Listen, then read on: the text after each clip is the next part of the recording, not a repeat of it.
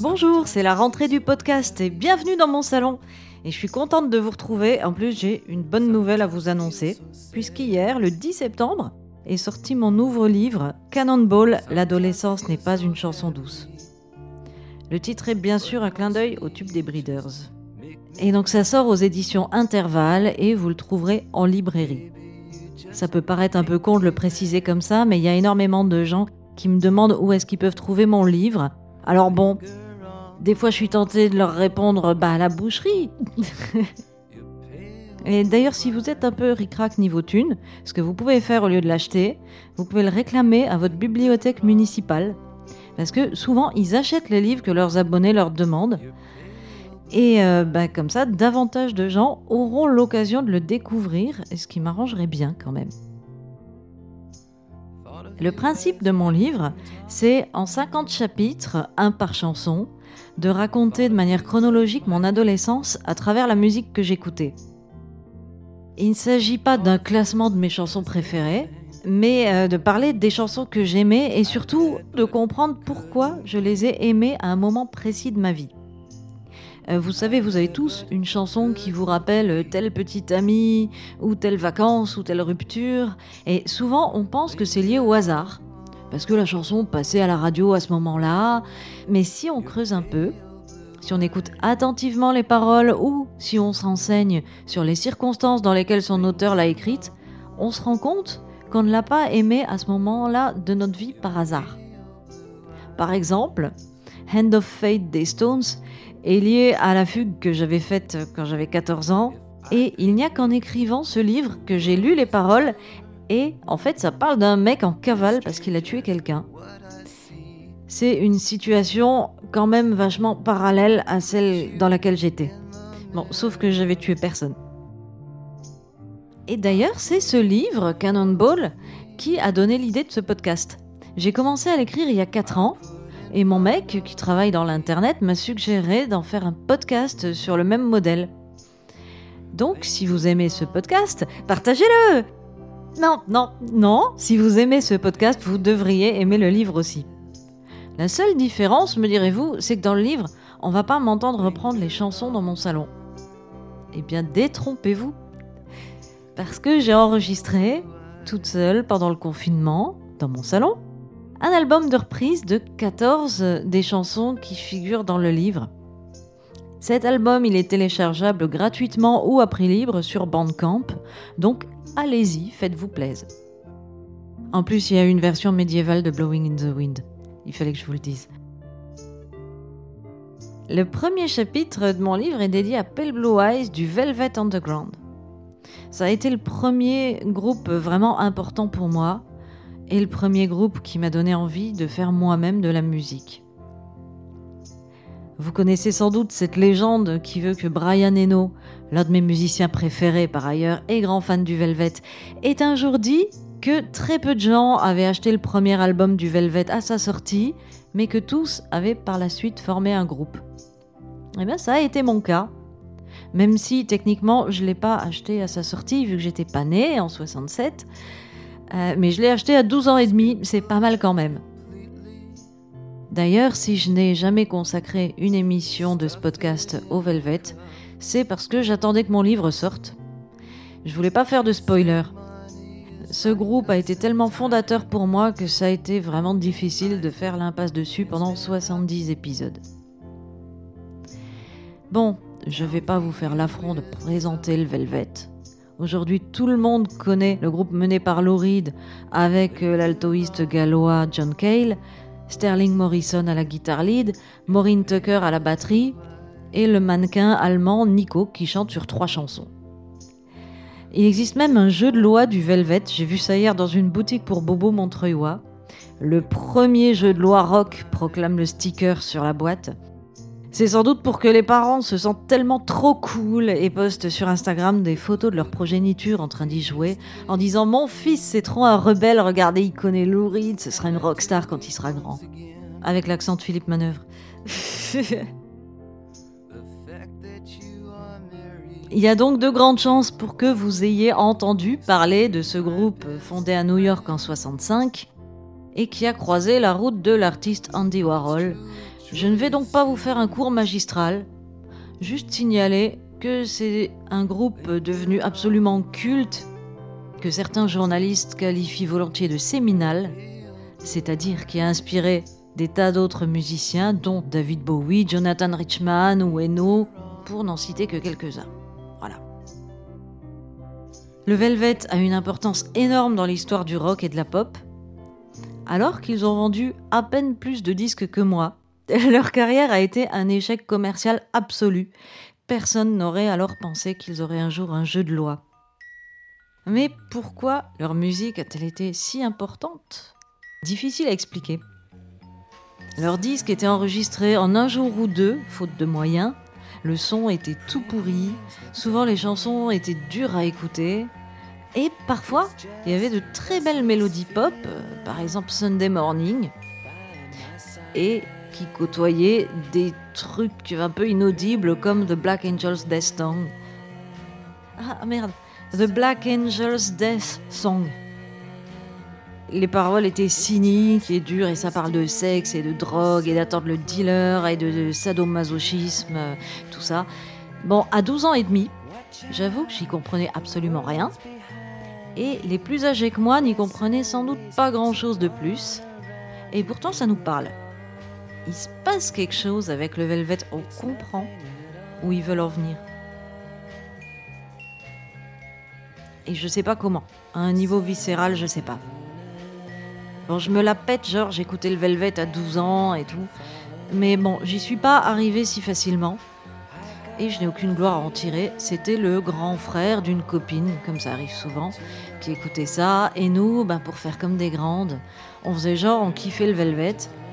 Euh, mais personnellement, j'avais du mal. Hein. Je préférais les Doors, euh, qui avaient un son plus propre, ou bien euh, carrément ABBA, ou la bande originale de Dirty Dancing. je vais vous lire un passage de mon livre qui explique comment j'ai appris à aimer le Velvet.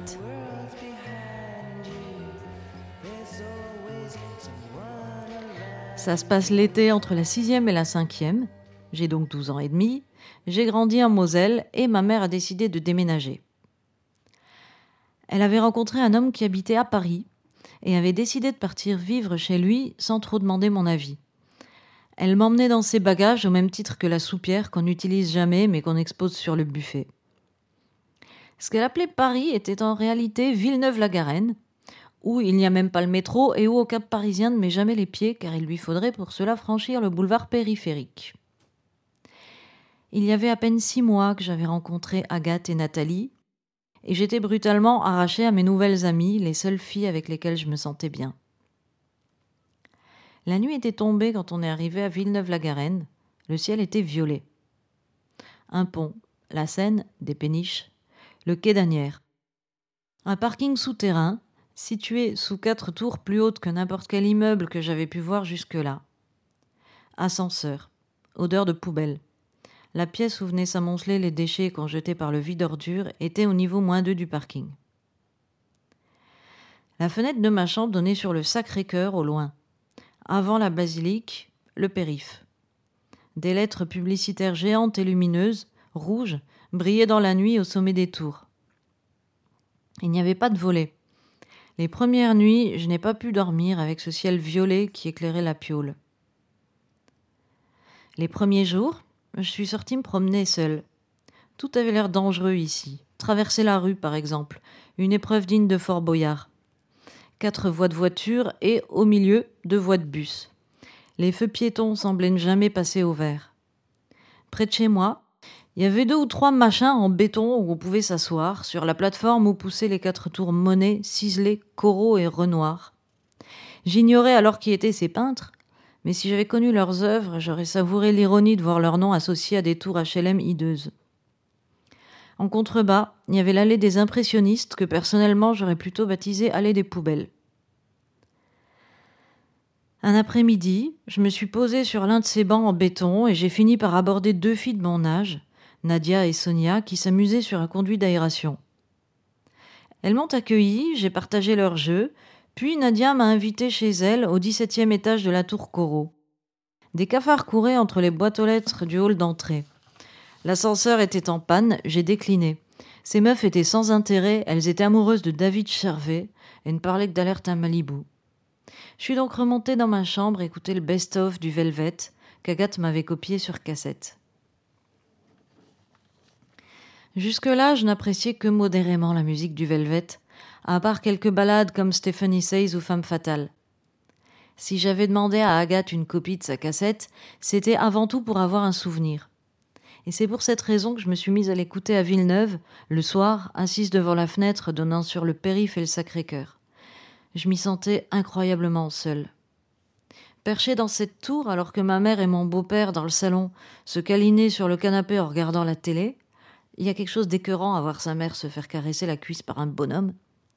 Écouter le best-of du Velvet me rapprochait de mes amis restés au pays. Pale m'avait toujours paru souffreteuse et monotone.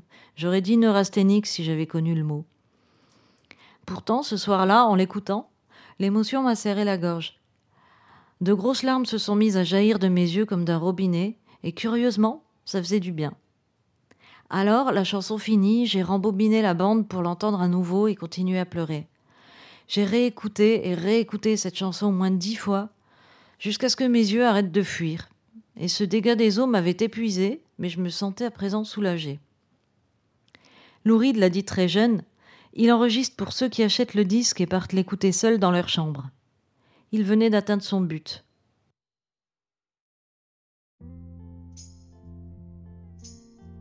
Ah oui, Pale Blue Eyes a été ma première chanson préférée du Velvet. Elle est sur le troisième album du groupe, sorti en 69 et qui est simplement intitulé The Velvet Underground. On l'appelle souvent l'album au canapé, parce que sur la pochette, on voit une photo du groupe affalé sur un canapé. Ce disque a été enregistré après l'éviction de John Cale, que Lou Reed avait foutu dehors comme un malpropre.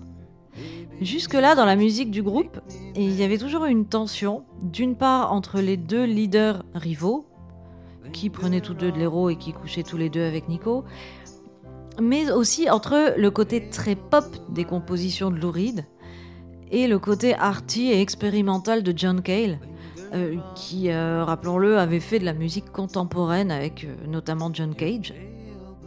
Et c'est à ce moment que dans le Velvet arrive Doug Yule, le grand oublié de l'histoire, alors qu'il y a des Doug Yulistes dont je fais partie. C'est le bassiste qui a été embauché pour remplacer Cale. C'est un excellent musicien qui joue aussi du clavier et qui fait de belles harmonies vocales et qui prend le chant lead sur quelques chansons telles que Candy Says qui ouvre l'album. Il faut noter que contrairement à Louride, Doug Yule arrive à chanter une mélodie. Le troisième Velvet est un disque presque folk, très doux, enfin en apparence. En vrai, il est quand même doux amer, faut pas oublier les paroles. Mais c'est bien Louride qui chante Pale Blue Eyes, une sorte de chanson d'amour étrange qu'il aurait écrite, euh, d'après ses dires, pour une femme qui lui manquait beaucoup et qui avait les yeux noisettes. Il s'agit probablement de Shelley Albin, qui était sa première petite amie, à qui il avait, paraît-il, euh, filé quelques bonnes roustes. Euh, les paroles sont assez bizarres, dépressives.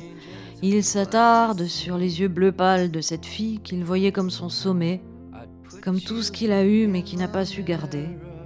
Et puis ça devient euh, quasi mystique. Pas oublier que Lauride se voyait avant tout comme poète. Et alors saute une vie complètement, met-la dans une coupe, elle disait que l'argent est comme nous dans le temps, il est couché mais ne peut pas se mettre debout. Ok, Lou, d'accord. Et puis il finit par dire que c'était bien ce qu'il faisait avant et qu'il allait le refaire. Et le fait qu'elle soit à présent mariée prouvait seulement qu'elle était sa meilleure amie, mais que c'était vraiment, vraiment un péché. On dirait presque du Dylan, dis donc. Bon, sur ces paroles cryptiques, euh, je vous laisse avec ma version de la chanson.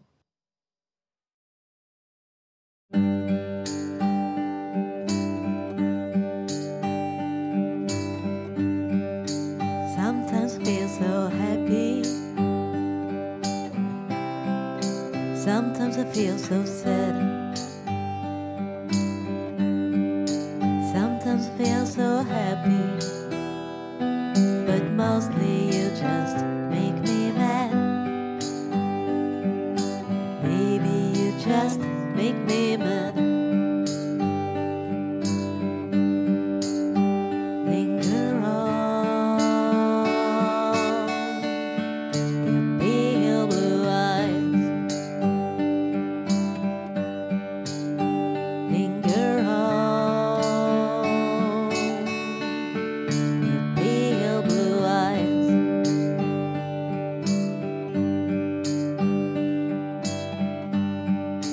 Thought of you as my mountaintop. Thought of you as my peak. Thought of you as everything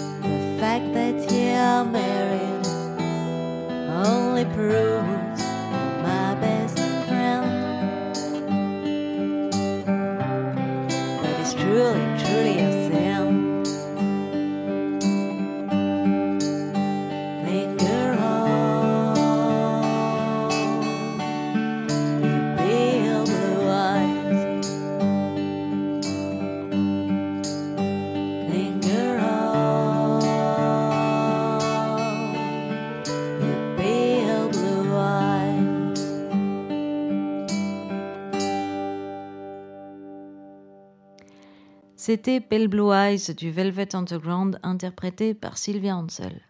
Cette reprise, elle est extraite de mon nouvel album de reprise qui est euh, téléchargeable à prix libre sur Bandcamp. Il s'intitule From the Muddy Banks of the Marne. Et, comme je vous l'ai dit au début de l'émission, il regroupe euh, les reprises de 14 chansons dont je parle dans mon livre Cannonball, qui est paru hier aux éditions Intervalle et qu'on peut trouver au rayon boucherie. Cette émission a été écrite par Sylvia Ansel et réalisée par Joachim Robert. Si vous l'aimez, achetez mon livre. Voilà, sur cette dernière connerie, je vous dis à dans 15 jours pour de prochaines aventures.